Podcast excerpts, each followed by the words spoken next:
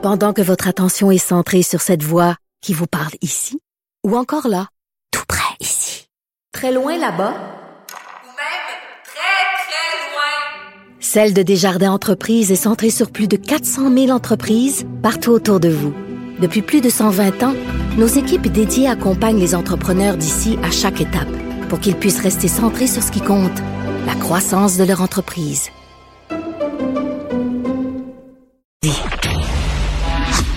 On est tous un peu indignés et surpris. Carte blanche. C'est pas surprenant qu'ils se réveillent avec de mauvaises surprises et qui ont juste pas trouvé le courage de dire non. La carte blanche de Stéphane Bureau. Salut Stéphane. Salut Philippe Vincent, je me suis senti très directement interpellé par ton précédent invité qui parlait de la peur générée par le mot apocalypse, parce que c'est sur mon télévision. Je pense qu'il est redevenu un mot trend, hashtag apocalypse, avec euh, les déclarations qu'avait faites François Trahan célèbre prévisionniste de Wall Street. C'était en novembre au Monde à l'envers et euh, il a récidivé il y a dix jours sur mon podcast Contact, euh, qui clairement euh, la peur doit être un, un, indice qui nous rapproche du succès parce que juste sur notre micro page YouTube, il est rendu, je pense, à 20 000 vues. François Trahan, je parle du, euh, petit euh, podcast que, que, nous faisons et qui est aussi accessible dans YouTube. Euh, donc, c'est quasiment une cote d'écoute, ça, pour certains diffuseurs. et c'est donc dire que ben, l'inquiétude génère de la curiosité. On pourra voir ou mesurer dans quelques mois si les prédictions de, de Trahan sont avérées. chose certaine, on peut souhaiter tous collectivement que ça ne soit pas le cas.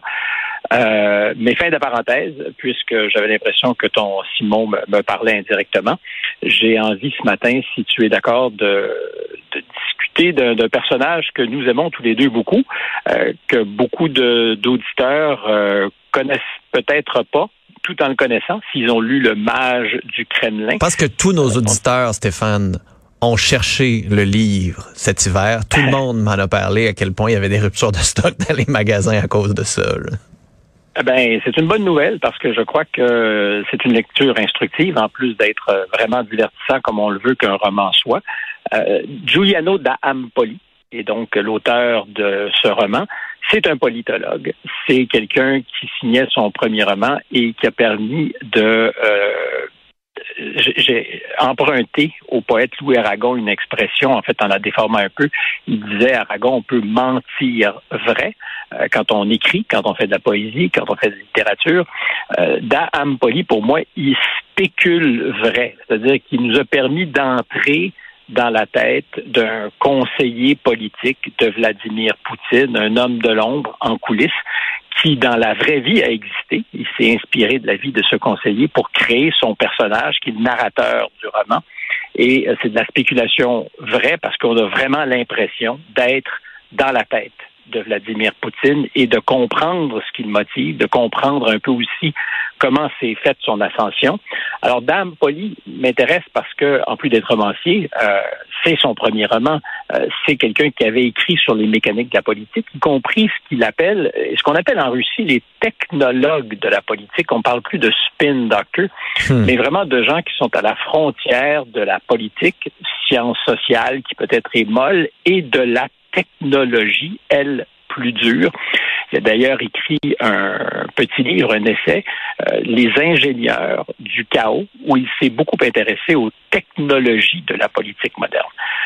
Long préambule pour te dire que c'est cette semaine euh, mon invité au podcast, euh, à notre balado, Contact. Je passe une heure avec lui, une heure passionnante pour revenir le roman euh, dans un contexte où on célèbre un peu tristement le premier anniversaire de la guerre en Ukraine. C'était une nuit noire, sombre pour les Ukrainiens. Vous avez certainement parlé des attaques russes qui ont eu lieu au cours des, dernières heures. Plusieurs missiles se sont abattus sur des infrastructures, souvent énergétiques.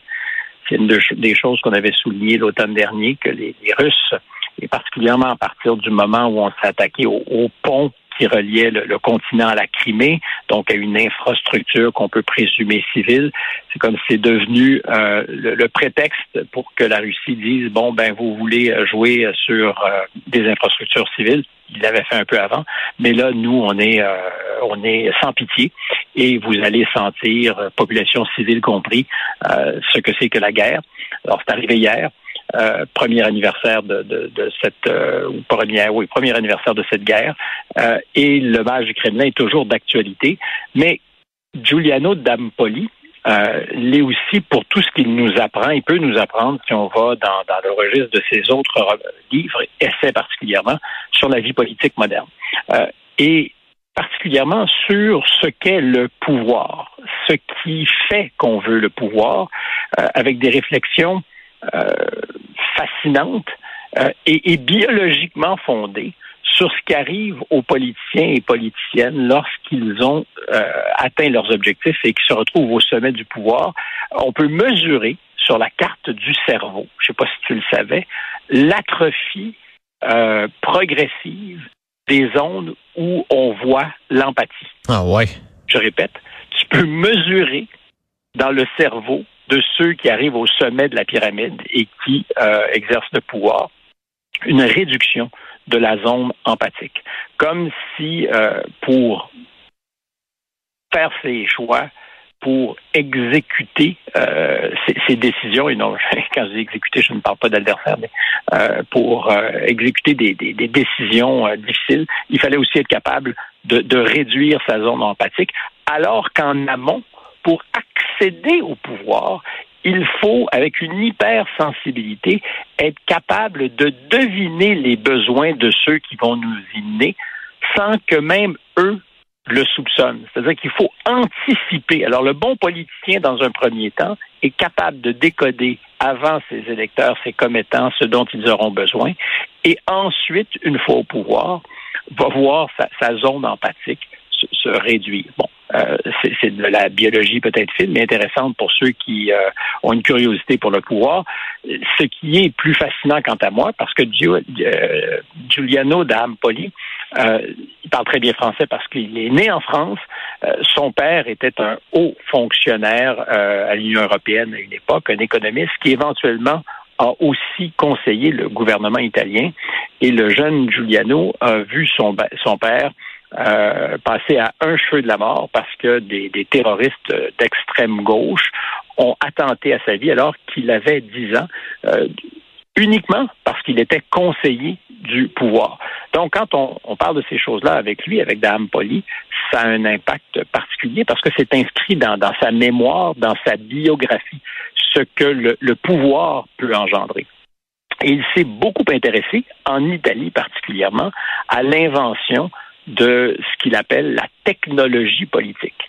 On est passé euh, de ce qu'on pourrait caractériser d'une technologie atomique à une technologie quantique. C'est hmm. pas du chinois ce que je te dis, tu vas facilement comprendre. D'ailleurs, ils pensent que les Italiens sont un peu le Silicon Valley du national populisme ce national-populisme dont tu parles régulièrement à l'émission, que ce soit aux États-Unis, que ce soit par nos pulsions ici au Québec, ailleurs en Europe. Euh, il dit ça s'est inventé beaucoup chez nous en Italie euh, depuis une trentaine d'années, bien avant que ça soit populaire dans nos pays. Et d'ailleurs, les, les grands magiciens de la technologie politique et il nomme euh, très particulièrement Steve Bannon, qui a conseillé, aidé Donald Trump aux États-Unis, qui est aujourd'hui euh, relativement connu, mais, mais plusieurs autres sont venus s'inspirer des techniques et des technologies développées en Italie. Alors, je te disais, on est passé d'un monde atomique à un monde quantique, tu vas comprendre. Dans un monde atomique traditionnel, donc de la, la vieille physique, on avait le droit d'avoir ses opinions, mais on ne choisissait pas les faits. Dans un monde post-atomique, dans un monde quantique, on a ses opinions comme citoyen, mais on peut aussi choisir ses faits. En vertu de cette théorie quantique qui dit que l'observateur a un impact sur ce qu'il observe, c'est-à-dire que la matière observée peut réagir au regard de l'observateur. C'est ce qu'on découvre dans le monde quantique, donc dans cet univers physique qui succède à la technologie atomique. Puis c'est ça aujourd'hui la politique. C'est-à-dire que c'est pas des faits alternatifs, on peut faire en sorte que les faits observés en fonction de nos préjugés collent parfaitement à la réalité que l'on veut. Ils deviennent plus des, des, euh, des faits alternatifs, ils deviennent les faits que l'on a choisi de faire exister parce que notre opinion politique l'appelle. Et euh, c'est ce qui a permis aujourd'hui euh, à ceux qui organisent le discours politique de, de, de, bouleverser complètement la donne. Et l'Italie, encore une fois, est le laboratoire le meilleur. Euh, le, le ressentiment, par exemple, à l'endroit des élites, qui est beaucoup au cœur du discours national populiste, c'est quelque chose qui a été mis au point en Italie. Le mouvement des, euh, cinq étoiles euh, est, est, particulièrement intéressant pour ça.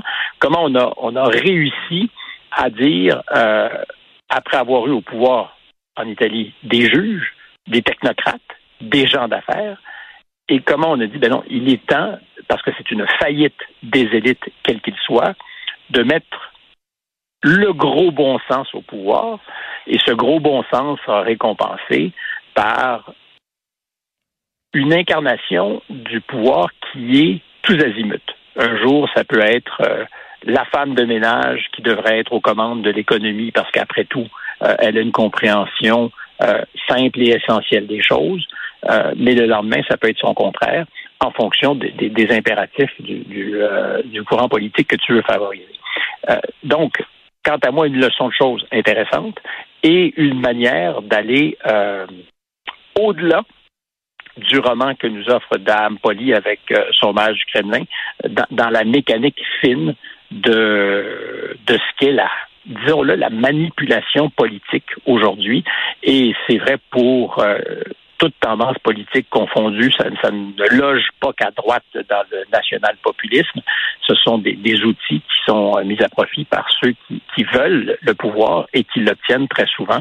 Un exemple intéressant, évidemment, c'est Vladimir Poutine qui a utilisé de, de, de ces artifices et qui a surtout dupé ceux qui pensaient le contrôler.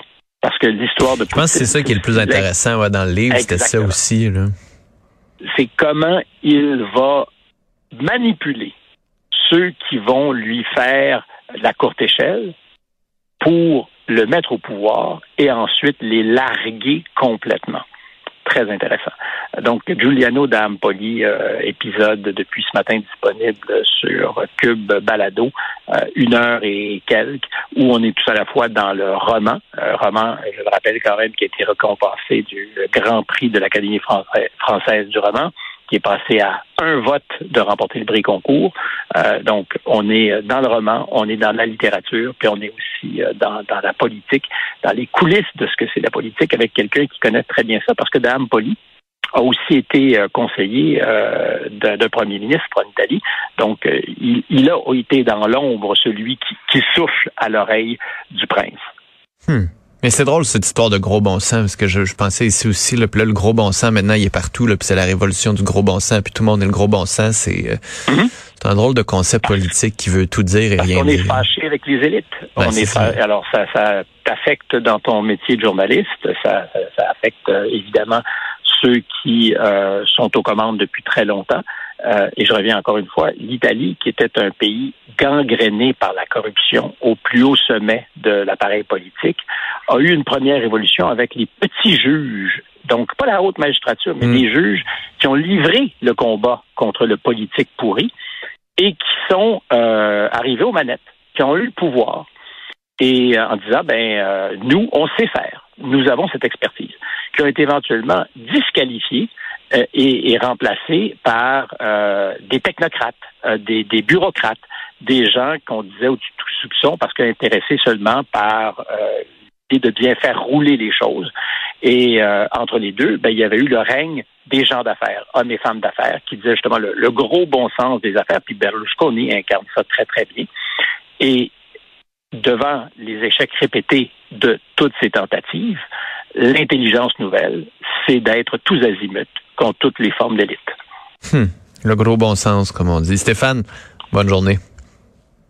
Et, et bonne écoute, je crois sincèrement que tu prendras plaisir à l'écouter. Ben oui, c'est fort probable. Ça faisait longtemps que je voulais lui parler, alors je vais écouter les questions, tes questions. Je, je si tu le fais parce qu'il y a généralement trois personnes qui écoutent mon balado, ma blonde, moi, puis si j'ai le troisième auditeur, je saurai que tu étais avec nous. Salut Stéphane. Salut.